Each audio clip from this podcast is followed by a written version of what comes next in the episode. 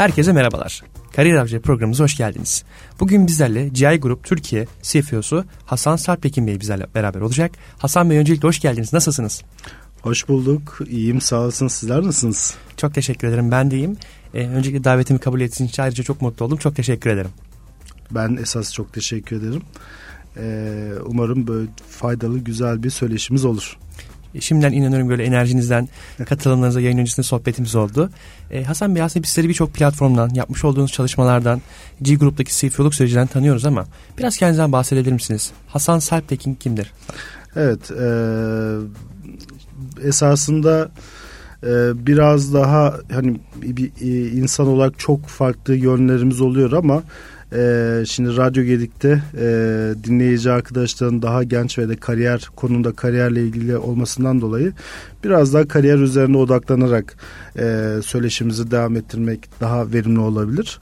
E, ben esasında e, Ege Üniversitesi İngilizce İşletme Bölümünden e, mezun oldum. Bunun, bunun üzerine bir de 9 Eylül Üniversitesi muhasebe denetim üzerinde bir master'ım var. Doğrusu daha tezi teslim etmedim. Tezi bir teslim edeceğiz. O süreç biraz e, şey oluyor. İş hayatında yaptığımız için maalesef e, biraz daha ikinci plana koyuyoruz onu ama bu seneki hedefim bu bunu da ayrıca bitirmek.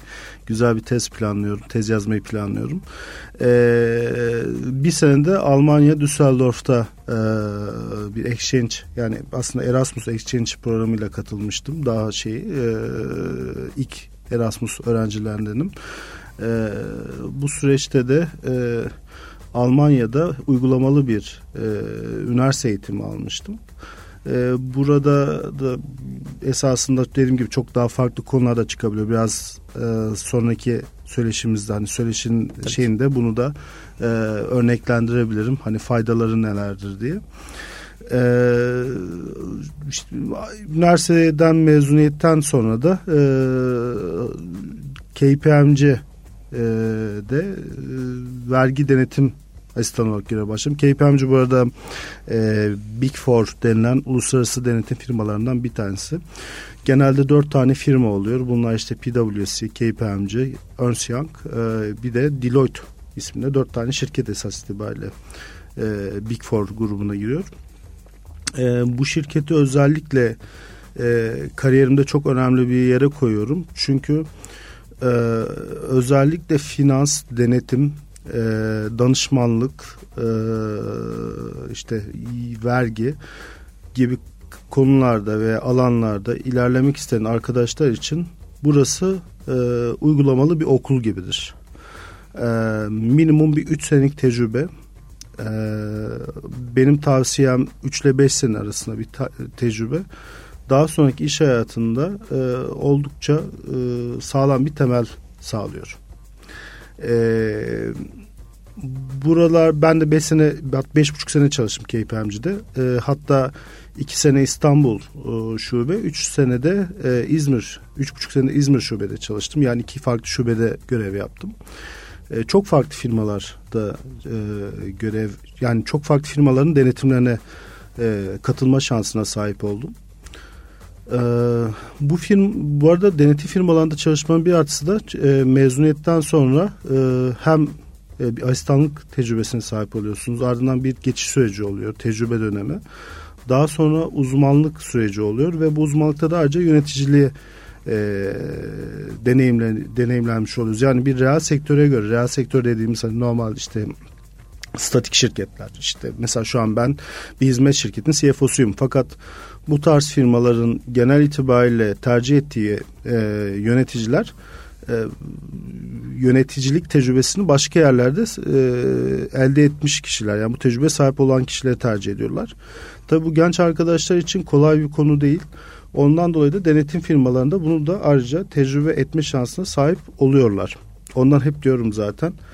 E, bu alanlarda kariyer yapmak isteyenler denetim, finans, muhasebe, e, e, işte danışmanlık önce denetim şirketlerinde e, e, kariyerlerine başlamaları çok faydalı olur.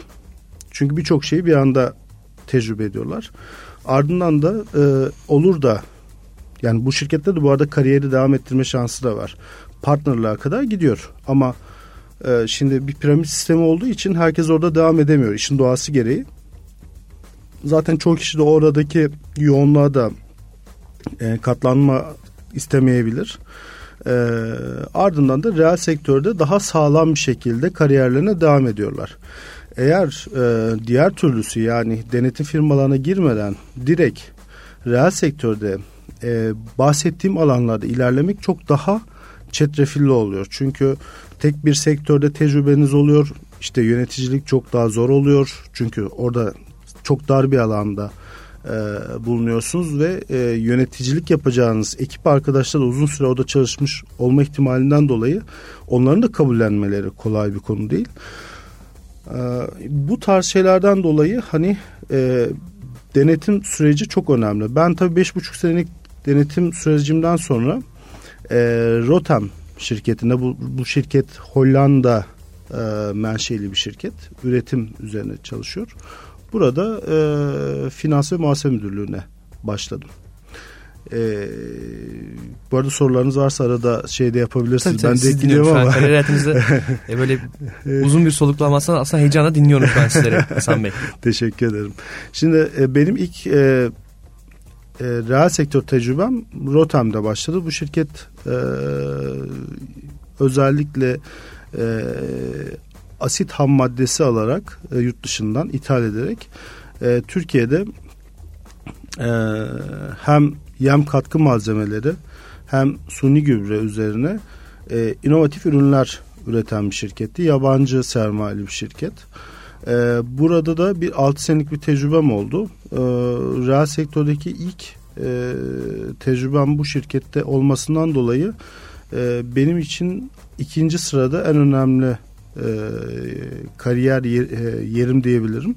Çünkü e, burada e, denetimden farklı olarak artık sabit stabil e, arkadaşlarla çalışıyorduk. Ne demek istiyorum? Denetimde e, değişken ekipler oluyor. Onu seçebiliyorsunuz. Bazen e, anlaşamadığınız arkadaşlar veyahut da elektriğinizin tutmadığı arkadaşlar olabilir. Bu arkadaşları değiştirebiliyorsunuz. Bu bir lüks denetim alanında. Çünkü 300-400 kişilik bir kadrodan bahsediyor. Sadece sizin bulunduğunuz alandaki kadrolardan. Bu artabiliyor da yani bunlar içinden bir değişim yapabiliyorsunuz. Bu dediğim gibi bu, bu normalde denetim sağlamış olduğu bir artı.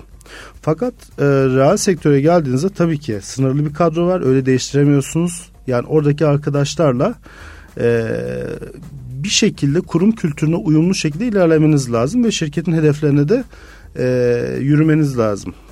Şimdi e, oradaki farkı mesela ikra sektör tecrübemde hissettim.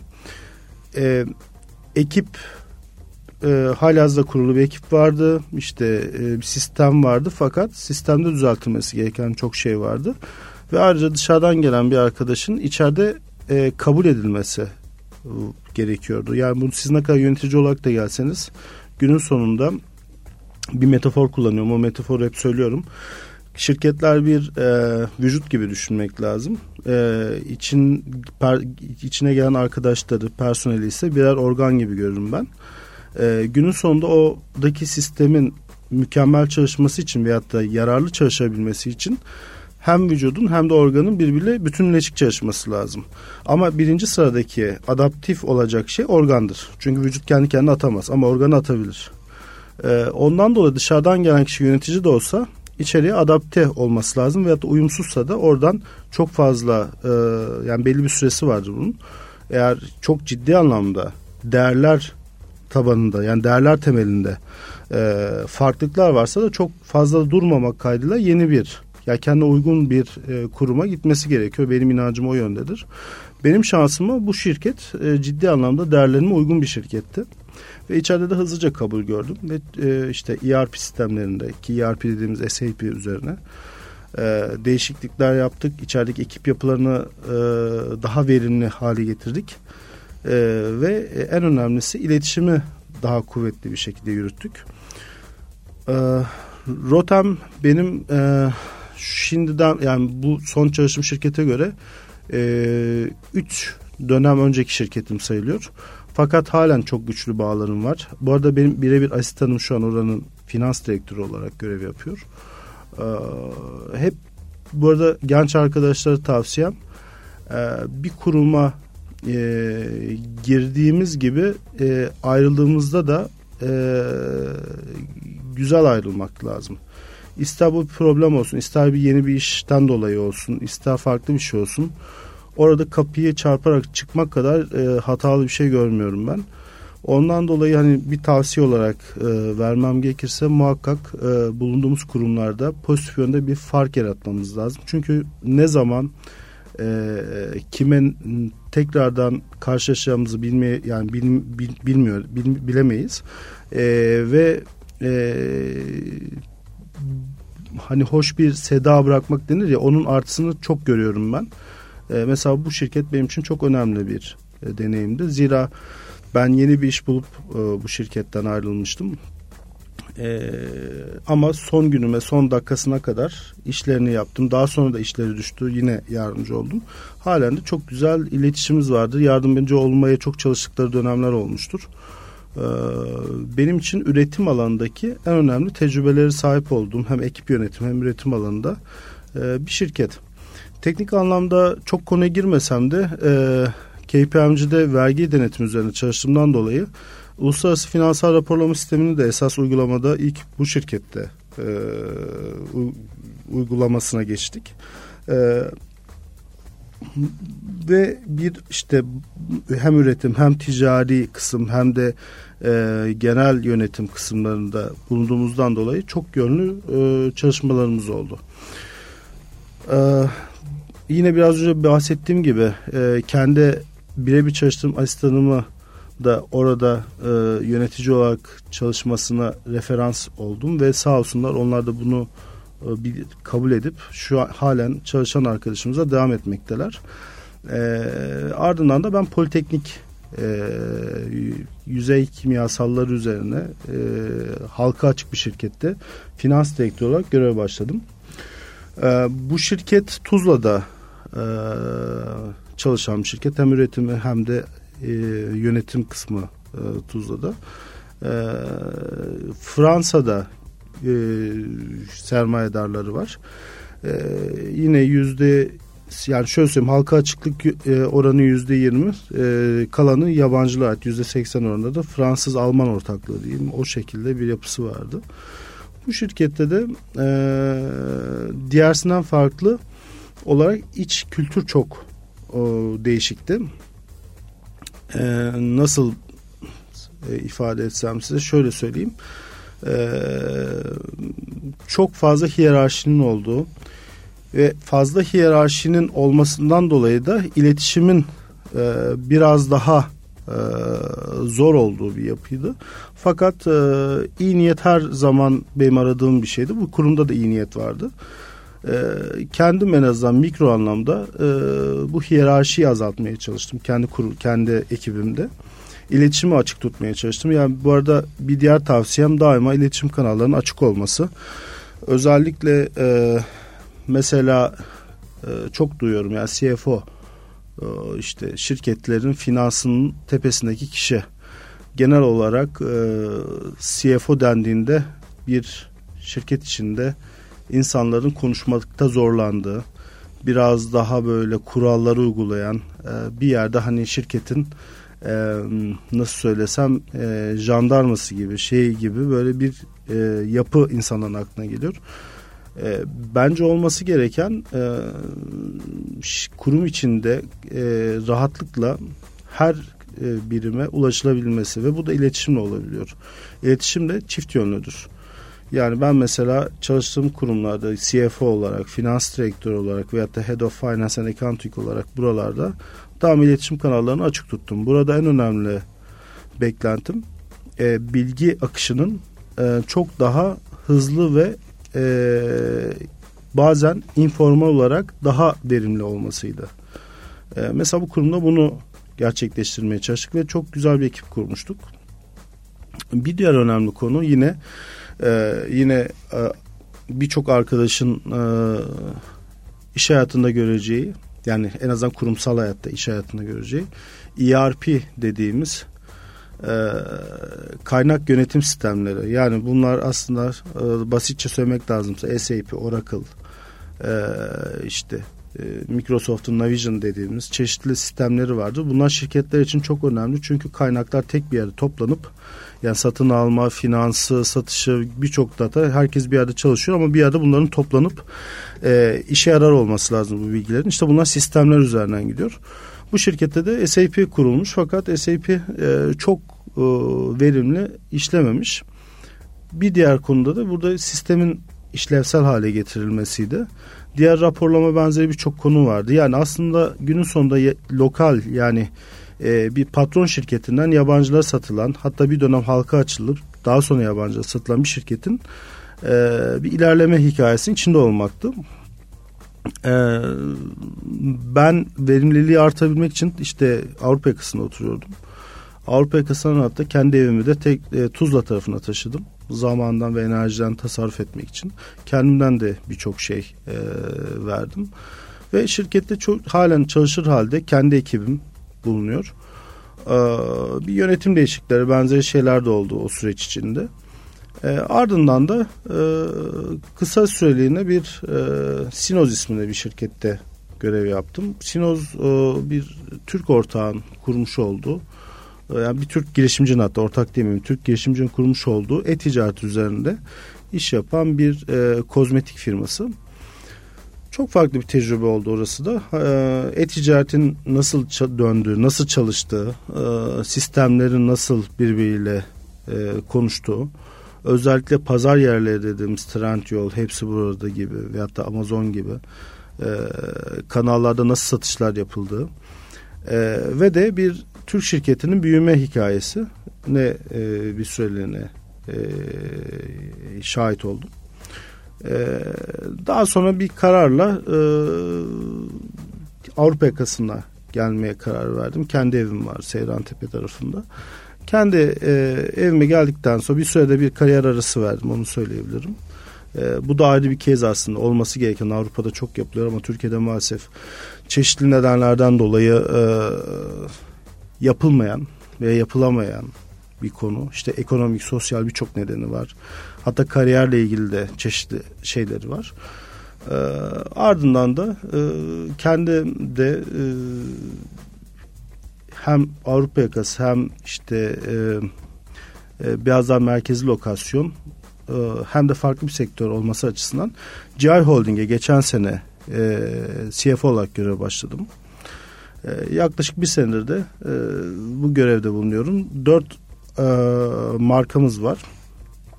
E, bunlar işte e, seçme ve yerleştirme dediğim Search and Selection'da e, iki markamız var. E, staffing dediğimiz istihdam üzerine bir markamız var. Bir de iş dünyasında e, eğitim veren bir markamız var. Tek Tema isminde.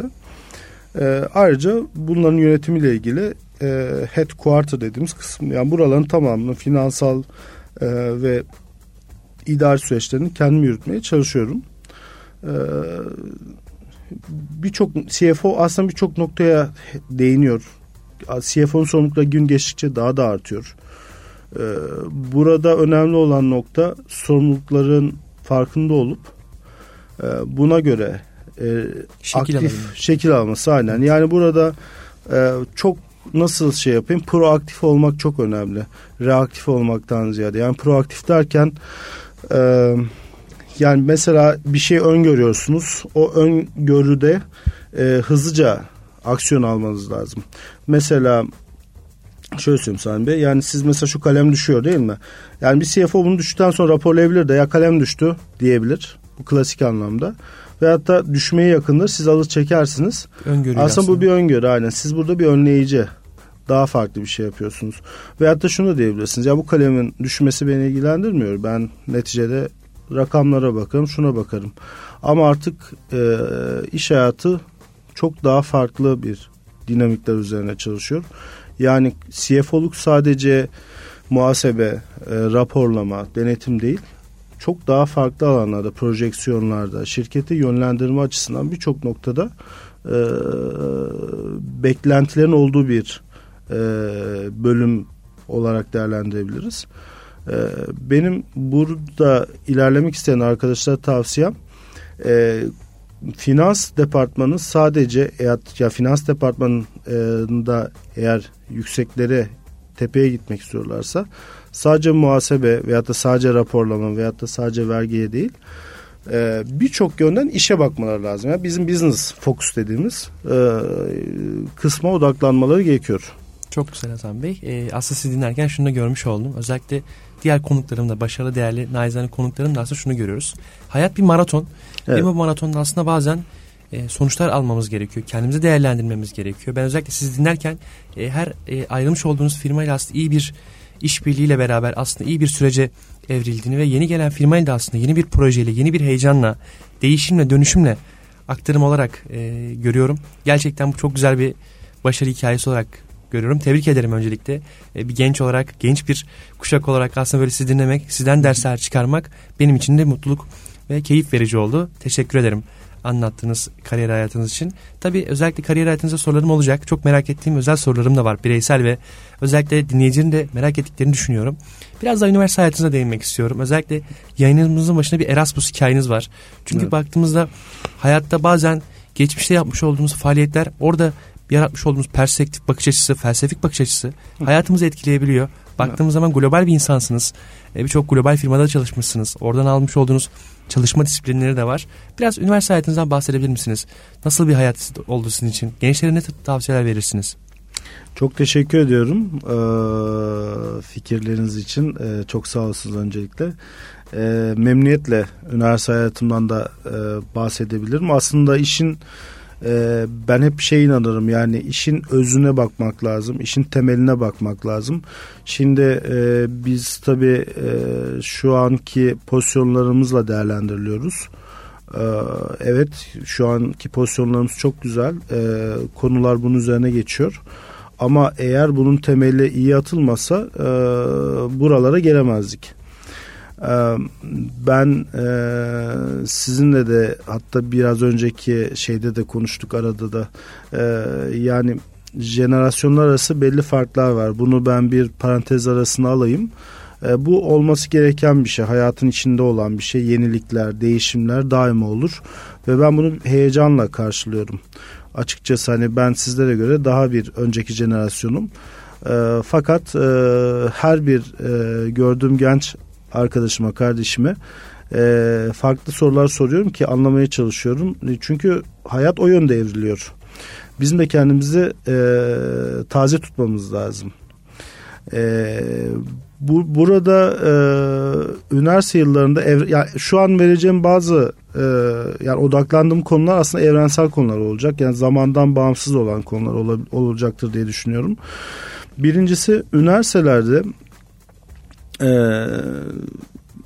bizim bakış açımızdan daha farklı bakmamız lazım. Yani biz üniversitelere genel itibariyle Türkiye'de okul olarak bakıyoruz. Evet buralar bir yer okul. Fakat zaten üniversitenin kelime anlamı üniversiteden geliyor. Yani sonsuzluk. Buradaki yani boşluk uzay boşluğun bu uzay şeyinden geliyor ve e, bizim burada bakmamız gereken birçok fikre ve yeniliklere açık olmamız. Ve e, üniversitelerin bir diğer şeyisi e, sunmuş olduğu bu e, işte sonsuzlukta e, neler kendimize katabiliriz? Bir lise değildir, bir ortaokul değildir. Burası yani bir üniversite olarak bakmak lazım. Ben Ege Üniversitesi'nde e, okudum. Mersinliyim. Normalde Mersin'den Ege Üniversitesi'ne geçmiştim ve hiç İzmir'e kimsem de yoktu. E, koşullar ve e, süreçler hakkında şunu söyleyebilirim. Yani devlet yurtlarına kaldım. O zamanki yurtlar çok daha farklıydı. Koşullar çok daha zordu. Gerçekten zordu. Ee, yani anlatsam şimdi şeye dönecek konu. Hani birazcık böyle eski şeyleri ama e, neyin örneğini vereceğim?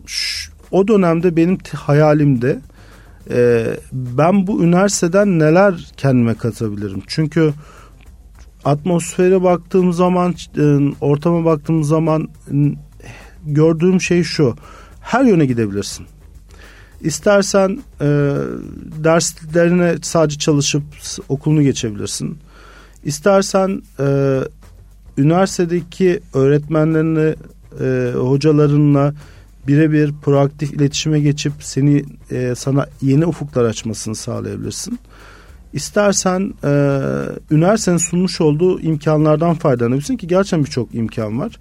Benim mesela kendim o dönemki koşullarda e, e, üniversiteden sağladığım en önemli e, imkan e, yurt dışına e,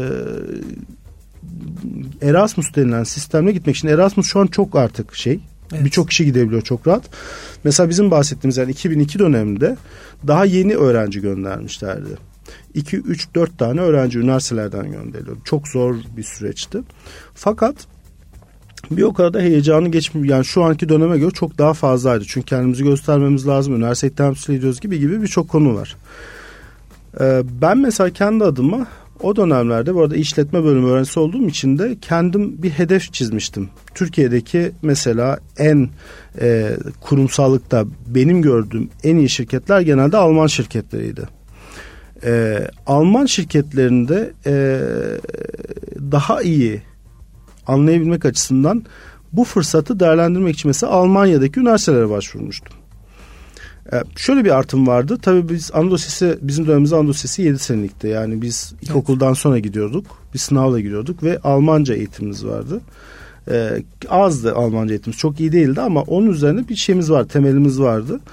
Ee, onu da arkamıza alarak mesela Almanya'daki üniversitelere başvurmuştum ve Düsseldorf'taki üniversiteye kabul edilmiştim. Ee, dediğim gibi yani bununla ilgili cebimden bir kuruş çıkmış bir şey yok. Yani direkt üniversitenin vermiş olduğu veyahut işte Avrupa Birliği'nin vermiş olduğu fonlarla gitmiş olduğumuz bir süreçti. E, orada uygulamalı e, eğitim aldık. Uygulamalı eğitim derken neden bahsediyorum?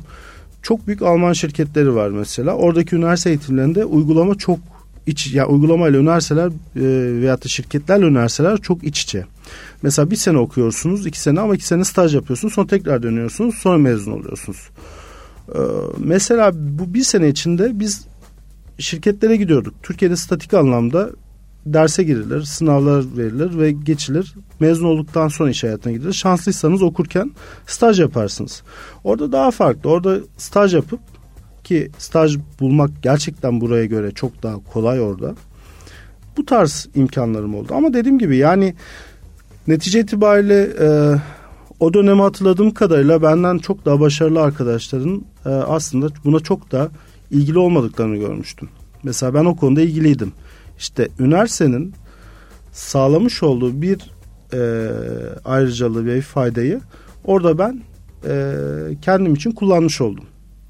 Ondan benim tavsiyem e, hani üniversite öğrencilerine olabildiğince imkanlardan faydalanmaları. Çünkü ben Almanya'ya gitmeseydim mesela ondan sonra şimdi bahsetmedim. E, Boş'ta bir staj yapmıştım. Boş Manisa'da. E, orada bir kombi üzerine bir şeyleri vardı. Üretim fabrikalar. Daha sonra da General Motors dediğimiz Opel'in ağırlıklı evet. olduğu e, İzmir'de bir tesis var. Mesela oraya gittim. İlk ücretli aslında şey mi orası?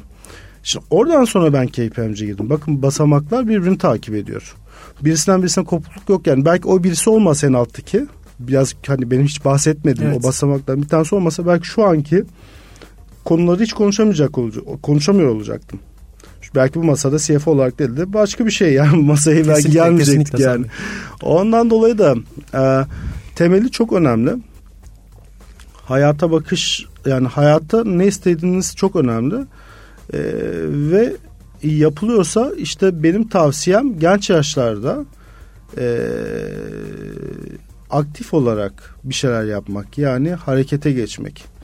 Benim yeni jenerasyon dediğimiz e, arkadaşlardan e, gözlemlediğim harekete geçmekte biraz zorlanıyoruz. Yani çünkü odaklanmakta zorlanıyoruz. Bu ne demek? Yani e, bilgiye çok daha kolay ulaşıyoruz. Bilgiye kolay ulaştığımız sürece de e, çok aktif e, bir şekilde hareket edemiyoruz. İşte orada kaybedebiliriz geçmişe nazaran baktığımızda geçmişte bilgi ulaşmak için bile hareket halinde olmanız lazımdı. Bahsettiğim şeyler mesela. Mesela şöyle söyleyeyim. E, benim e, Almanya'dan döndüğüm zaman son sene için e, İzmir'e tekrar geri döndüğümde General Motors'ta staja başlama hikayesinde kaç defa Torbalı'daki fabrikaya fax çektiğimi kendim hatırlamıyorum CV'me. Sadece stajyer için, stajyerlik için. Kırtasiye gidiyorduk çünkü fax makinesi özel bir makine olduğundan dolayı. Bununla yapıyorduk. Şimdi artık o kadar kolay ki direkt e, yani artık e-mail yani şey bu kariyer netler falan artık onlara bile evet. gerek yok. Sistem kendi kendine verir. Ama kimse yani onun takibini artık eskiye nazarını yapan insan sayısı azalıyor. Evet. İşte o, o kısımların iyi e, analiz edilmesi gerekiyor. Yani benim tavsiyem e, teknolojinin getirmiş olduğu günümüz şartlarının getirmiş olduğu güzel şeyleri değerlendirip ama bir o kadar da proaktif yani proaktif derken e, hareket halinde çal, yani onun e, takibini sürekli yapmamız lazım ki e, güzel bir sonuca ulaşabilelim. Çünkü gerçekten e, gittikçe artan oranda fırsatlar var. Evet kesinlikle. Benim esasında hani Almanya için çok özet olarak geçeceğim şey bu. Ee, bunun dışında dil kısmı tabii çok çok değerli. Ben mesela Almancam e, var. Doğrusu son zamanlarda çok kullanmadım. Bizim iş hayatı genelde İngilizce üzerine gidiyor. Çünkü global bir dil İngilizce. Bu arada İngilizce olmazsa olmaz. Bunu söylemeye gerek var mı bilmiyorum. Hani İngilizce bilmeyen arkadaşlar varsa muhakkak İngilizceye e, ne yapıp edip hem konuşma dili hem de e, işte yazı dili de e, ilerletmeleri lazım. Çünkü e, yani sadece global şirketler değil lokal yani Türkiye'deki şirketlerde de artık çok biz e, dünyanın sistemi bir parçası olduğumuz için bunun üzerinden iletişim sağlanıyor. E, genel itibariyle İngilizce üzerinden çalıştığımız için e, birebir de pratikte çok e, gerekmedi ama mesela bir ekstra bir dil bildiğinizde kariyer açısından bir anda e, birçok işin önüne geçiyorsunuz. Mesela bu önemli bir artı. Yani ondan dolayı benim tavsiyem İngilizce olmazsa olmaz bir şey. Onun dışında ekstra bir dil yapab yani öğrenebilecek veyahut da uygulayabilecek bir yerlerde eğitim alabilseniz çok faydalı olur. Çok güzel Hasan Bey. Aslında güzel noktalara değindik. Ben burada evet. aslında oradan sorular çıkarmaya çalıştım. E, zaten sorularım vardı ama özellikle genç dinleyicilerimiz için malum bahar dönemi geliyor. E, üniversitelerinde staj, öğrencinin staj arayışının olduğu bir dönem. Evet. Özellikle GI Group Türkiye olarak e, stajyer olarak nasıl bakıyorsunuz? Gençliğe nasıl yatırım yapıyorsunuz? Bu konuda bahsedebilir misiniz? Nasıl başvurabilirler? Evet. evet. Şimdi e, GI, GI Holding Türkiye'de esasında biz şirket olarak istihdam üzerine, yani insan kaynakları üzerine çalışan bir e, hizmet firmasıyız. E, şöyle bir durum var. E, Covid zamanında e, takdir edersiniz ki ciddi bir e, e, işte evde çalışma durumları söz konusu oldu. Esasında GI Holding'in e, Covid'den önce de yani biz bu arada %100 İtalyan sermayeli bir şirketiz. E, İtalya'dan başlamak üzere şirket öncesinde de zaten remote çalışma denilen evden çalışma üzerine ciddi bir yatırımı vardı. E, bu süreçle birlikte e, Covid'in gelmesiyle e, artık e, bizde bir remote veyahut da hibrit çalışma süreci başlamış oldu. Geçmişe nazaran artık bizim ofislerdeki süreçlerimiz çok azaldı diyebilirim. Yani ben de mesela kendi ekibim için sistemimizi kurduk ve olabildiğince remote çalışıyoruz. Ya samimiyetle söylemek lazımsa e, stajla ilgili ben de stajyerlik yaptım. Stajla ilgili geçmişte olanaklar daha fazla. Olanak derken de şunu demek istiyorum. Yani mesela ilk süreçlerde fotokopidir, işte çeşitli ofis işleridir. Bunlarda genel beklenti olurdu. Çünkü süreç öyle başlıyor. Ben de mesela öyle başladım. Daha sonra işte güven kazana kazana size iş veriliyor. Türkiye'deki durum bu hani samimiyetle söylemek lazımsa. Ee, bu Covid zamanıyla birlikte hani remote çalışma süreçleriyle birlikte artık e, ofiste geçilen süreler çok azaldı. E, evden çalışmalar arttı. Ben kendi departmanım için söylemem gerekirse kağıt işleri de ciddi anlamda azaldı. Çünkü artık sistemler artık şey üzerine çalışıyor. Yani sistemler evet. bile konuşuyor. Şimdi stajyerlik üzerine özelinde e, bazı şeyler azaldı. E, olanaklar azaldı. Fakat e, bazı alanlarda yani Cay Holding'te imkanlar vardır şubelerde. Ben arkadaşlara önerim e, web sayfasından takip edip orada muhakkak başvurularda bulmalarını isterim. Ama e, buna plus olarak tavsiyem özellikle IT alanlarında e, ciddi olarak yeni gereksinimlerle birlikte hatta daha tatmin edici çalışmalar oluyor. stajyerlik düşünen arkadaşlara tavsiyem birazcık da bu alanlara odaklanmalar. Çünkü az önce de bahsettim. Yani bu e, benim e, takribim e, yani diyelim ki bir 15 sene 16 sene önceki stajyerlikle şu anki stajyerlik arasında fark var. Ben şu ankini çok daha heyecan verici buluyorum. Çünkü bizim dönemlerimizde az önce de bahsettiğim gibi yani eninde sonunda süreç kağıt işleriyle şunla bunla başladı ve oradan sonra bir güven kazandığında sizin esas işi öğrenme prosesleri başlıyordu. Bahsettiğim şirketler de global şirketler bu arada. Hani lokal firmaların durumu bilmiyordum. Ee, ama şimdi mesela ciddi anlamda yazılım üzerine e, işte IT alanda birçok kısımda genç arkadaşlara ihtiyaç oluyor ve çok hızlı bir şekilde içeride ilerlemeler oluyor. Bir tavsiyem o. İkincisi denetim sektöründe tavsiyem var. Denetimde e, çok ciddi bir istihdam var. Ve bu istihdamdan önce stajyerlik yapan arkadaşlara daha öncelikli e, alımlar sağlanıyor. Yani sadece İstanbul'da e, denetim firmalarının toplamını binin üzerinde her sene bir alım var. Sadece sıfır arkadaş yani hiç şey bir yani meslekte üniversiteden yeni mezun arkadaşlarda. Şimdi bu şirketlerin her birinin staj departmanları var.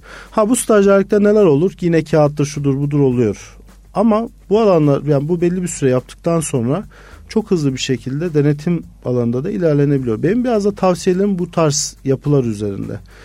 Ee, diğer şirketlerde olan e, staj süreçlerinde de muhakkak e, kazanım vardır. Muhakkak tecrübe sağlanıyordur. Fakat e, günümüzde zaman da çok değerli herkes için. Benim biraz daha tavsiyem bu bu tarz şirketlerde staj yapabilirlerse çok daha sağlıklı olur. Ama dediğim gibi bizim kendi şirket özelimizde de e, biz bir insan kaynakları şirketiyiz. E, arkadaşlar muhakkak GI grupta e, Wiser'den ve Grafton'dan başvurularını yapabilirler. Çok teşekkürler Hasan Bey. Rica ederim. E, tabii konular birikiyor. Birçok sizlere merak ettiğim sorular var ama yavaş yavaş toparlamak da istiyorum. E, çok güzel bir kariyer hayatınız var. Başarılarınız daim olsun öncelikle. Teşekkür ederim. Benim de aslında örnek aldığım e, bir kariyer ve hayatı olacak. İnşallah umarım güzel İnşallah. bir hayat bizleri bekliyor olacaktır. E, Hasan Bey aslında bundan sonraki planınızı merak ediyorum. Özellikle neler yapmak istiyorsunuz? Nasıl bir gelecek hayatınız hem sosyal hem iş dünyası hayatında nasıl bir e, bakış açınız var? Benim ya tabii biz şimdi bu işi yapıyoruz. Ee, yani benim e, bundan sonraki hedefim de e, bu işi devam ettirmek kendi kariyerim açısından ama e, olmazsa olmaz bir şey varsa benim için değerlerimle uygun yaşamak. Yani değerler ne demektir? Sizi hayata tutan e, kutup yıldızı gibi düşünün, pusula gibi düşünün. Bu bunlar yani herkesin belli değerleri vardır. 3 5 tane 10 tane vardır. E, bu değerlere uygun bir şekilde bu mesleği devam ettirmek. Koşullar buna uygun olur olmaz onu bilmeyiz ama e, uygunsa devam ettirmek, uygun değilse de uygun olanı bulabilmek. E, temel hedefim bu. Belki belli bir süre sonra e, kendim e, bu bilgi birikimimi e, işte üniversitelerde e, paylaşmayı düşünüyorum. Biraz da master'ı yapma şeyim nedenlerinden bir tanesi o. Çünkü üniversitede genel gördüğüm kadarıyla e, teoride edinilen bilgi pratikte bazen karşılığı olmuyor. Pratikte olan kişilerin de maalesef hem zaman hem de işte e, üniversitedeki süreçlerle ilgili şey olmuyor. Benim biraz da hedefim bunun bir kombinasyon şeklinde sunulabilmesi. Çünkü çok çok ihtiyaç var gerçekten. Bunu ben daha önceki e, yani misafir olarak katıldığım MBA sınıflarında da gördüm. E, işte farklı sınıflarda da gördüm. E, bir aslında kafamda bir şey bu. Belki bir diğer kısımda dediğim gibi belki danışmanlık sürecinde bulunabilirim. Danışmanlık ve e, yönlendirme açısından kendi işimi yapabilirim ama bu sonraki süreçler hani e, şu anki hedefim bu profesyonel işi değerlerine uygun olacak şekilde yürütebilmek. Zaten e, yani bunu muhakkak her arkadaşa tavsiye ederim ki değerlerimizle uygun çalışmamız, değerlerimize uygun yaşamamız lazım. Değilse bir çürüme başlar. İster konu para kazanma olsun, ister konu e, ilişkiler olsun, ister farklı bir şey olsun. Hayatta e, en öncelik değerlerimle uygun mu değil mi? Bu önemli. Bunlarla çok tabii çok farklı bir konu çıkar. Çok detaya girmiyorum. Ama tavsiyem bu yönde. Ondan da ben de e, bu yani bu işi bu şekilde devam ettirmeyi düşünüyorum. E, aslında bir güzel nokta değinmiş olduğunuz şey değerler. Evet. Gerçekten burada aslında hayattan ne istediğimiz, ne beklediğimiz, hayata nasıl baktığımızda çok önemli evet. oluyor Hasan Bey. Ben mesela üniversite öğrencisi olarak şunu bakıyorum. İsteklerim var, evet. arzularım var, hayallerim var, planlarım var. Ama ne olursa olsun günün sonunda dediğiniz gibi bir hayata bakış açınız, bir e, değer kısmınız oluyor. Bu da aslında sizin gelecek hayatınızı hem sosyal hem de iş hayatınızı etkilemiş oluyor. Çok önemli bir nokta aslında baktığımızda. Kesinlikle yani e, şey gibi oluyor konu. E, konunun içinden başka bir konu çıkıyor ama inanın çok önemli şeyler bunlar. Az önce ilk başlangıç noktası mesela şu anki kariyerimde bunlardan bahsettim ama onun aslında birazcık daha içine girdiğimizde evet. e, işte temelin atıldığı dönemlere, üniversite dönemlerine geçtik. Burada olabildiğince kendime göre tecrübelerime istinaden tavsiyelerde bulunmaya çalıştım. Ama en olmazsa olmaz şey sadece bu iş hayatı değil her şey için e, değerlerimize uygun yaşamaktır. Ben bunu her ortamda, her koşulda, kendi ekibime de, çalıştığım yöneticiye de e, yanımdaki e, arkadaşıma da hissettirmeye çalışıyorum. E, çünkü bizi hayatta tutan şey bu olması lazım. Bir gün olur da hayatta tökezlersek veya bir şey olursa da tutunacağımız tek şey bu, bu oluyor. Veyahut da bunlar oluyor. E, ondan dolayı değerler kısmına muhakkak bakmak lazım. Eğer değerlerimizi net bilmiyorsak bunun üzerine muhakkak öncelikli olarak çalışmamız lazım. Çünkü herkesin değerleri var. Değersiz hiç kimse yok. Kesinlikle. Yani şu an ayakta olup yaşayıp değersiz şu milyarlarca nüfusun içinde hiçbir kimse yok.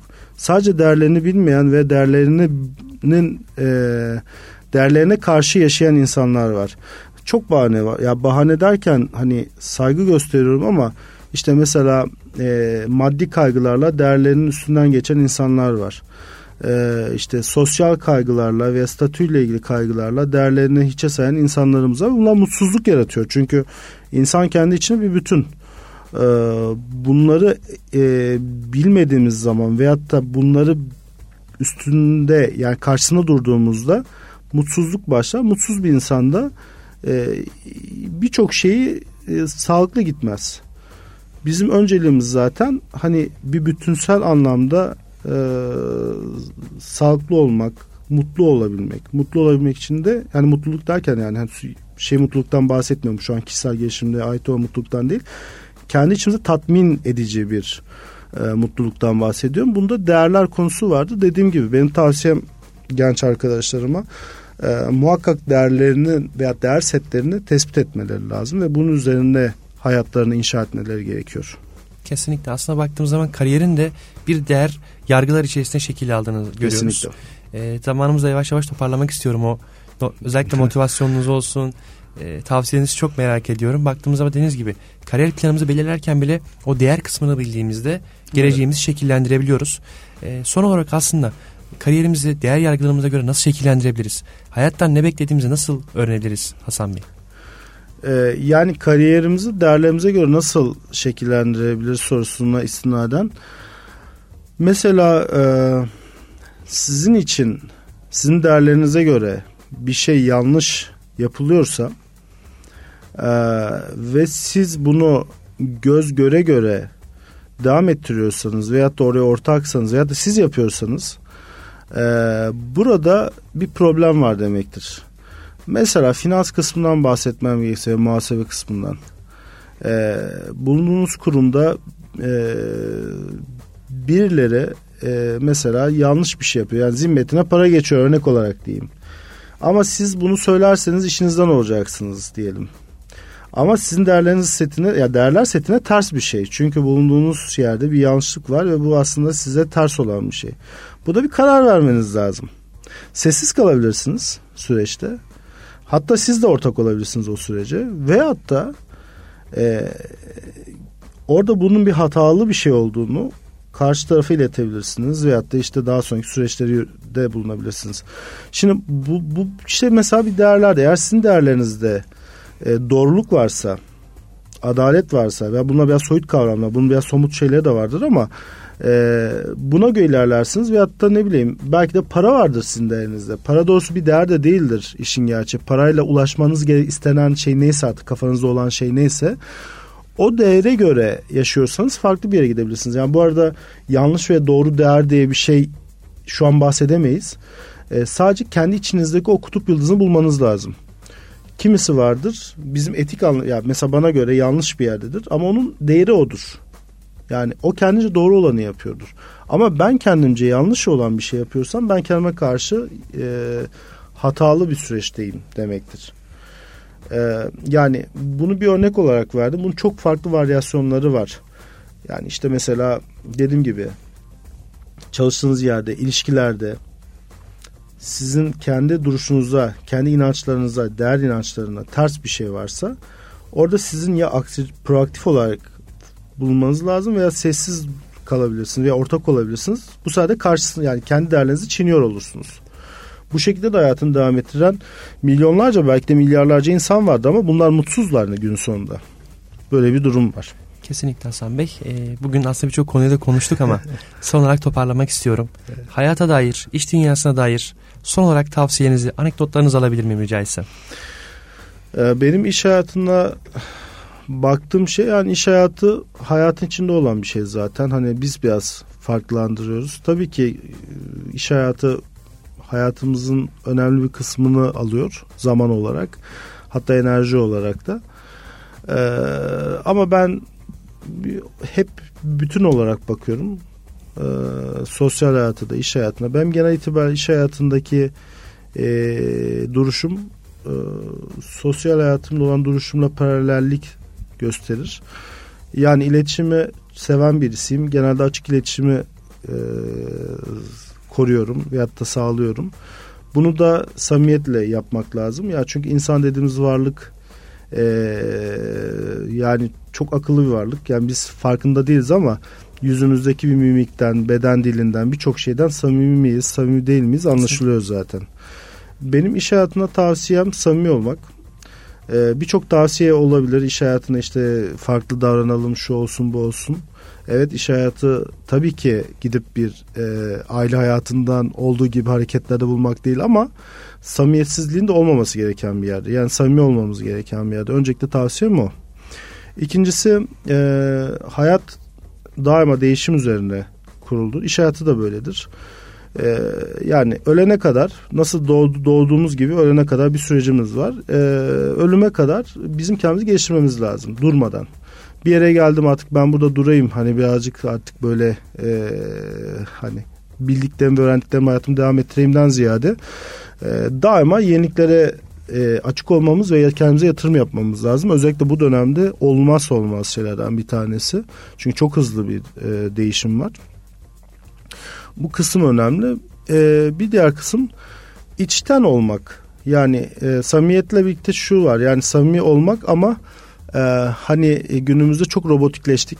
Doğal e, olabilmek aslında. Aynen doğal olabilmek. Yani e, birbirimize e, insani anlamda dokunabilmemiz gerekiyor.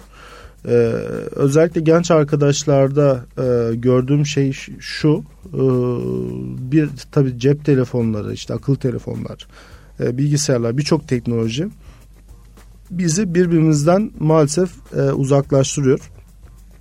E, bizim muhakkak birbirimizle yakın e, ilişkiler içinde olmamız lazım. Yani ondan diyorum insana dokunmak önemli. E, iş hayatı için en önemli şey mi o? Çünkü günün sonunda yine insan insana gidiyor iş hayatı. Makinalar ne kadar çalışsa da makinaların da nihai geldiği, hizmet verdiği nokta insan bizim de verdiğim hizmet verdiğimiz şey insansa o zaman e, bizim e, iç, bu bahsettiğim samimiyete, içtenliğe e, artı olarak da e, birbirimize dokunabilmemiz lazım. Bunu da en önemli noktası güçlü bir iletişimdir. Bunu söyleyebilirim özetle. Kesinlikle Hasan Bey. Ee, çok keyifli bir sohbet oldu. Çok teşekkür ederim. Ee, ben Benim de, çok de hayatımda hem kariyerimde hem sosyal olarak dersler çıkardığımı düşünüyorum. E, gençlere güzel tavsiyeler verdik. E, değerli katılımınız için çok teşekkür ederim. Rica ederim. E, bugün bizlerle G Grup Türkiye CFO'su Hasan Saltekin Bey bizlerleydi. Tekrar evet. değerli katılımınız için çok sağ olun. Ağzınıza sağlık diliyorum. Çok sağ olasınız. Ben teşekkür ediyorum beni buraya davet ettiğiniz için. Ee, çok mutlu oldum. Ee, yani küçücük bile olsa e, bir şeyde yardımcı olabildiysem e, çok mutlu olurum. E, ne zaman isterseniz her zaman için e, iletişim bilgilerim sizde var. E, arkadaşlara tavsiyem dediğim gibi umutlu olsunlar. Ee, insan odaklı olsunlar ee, ve de e, bu hani umutla birlikte daima proaktif olarak hayata baksın hareket. Yani olmazsa olmaz hareket. Hareket derken işte mesela CV göndermek lazım gönderelim. İşte insanlarla iletişime geçilmesi lazımsa geçelim. Bir yerlerde toplanmamız lazımsa toplamak da networking dediğimiz aslında farklı bir kısım var. Onların muhakkak bunların. Bunların hepsi harekettir. Oturduğumuz yerde olmuyor bunlar. Ee, ondan dolayı e, ben de çok memnun oldum. Çok teşekkür ediyorum. Sizlerle böyle bir e, tanışma fırsatımız da oldu. Umarım e, devamı herkese fayda devamı da olur. Evet. Çok sağ olun. Çok teşekkür ederim Hasan Rica Bey. Ben teşekkür ederim. Değerli dinleyicilerimiz bu haftaki yayınımızın sonuna geldik. Bir diğer programımıza görüşmek dileğiyle. Sağlıcakla kalın. İyi günler dilerim. İyi günler. Teşekkür ederim.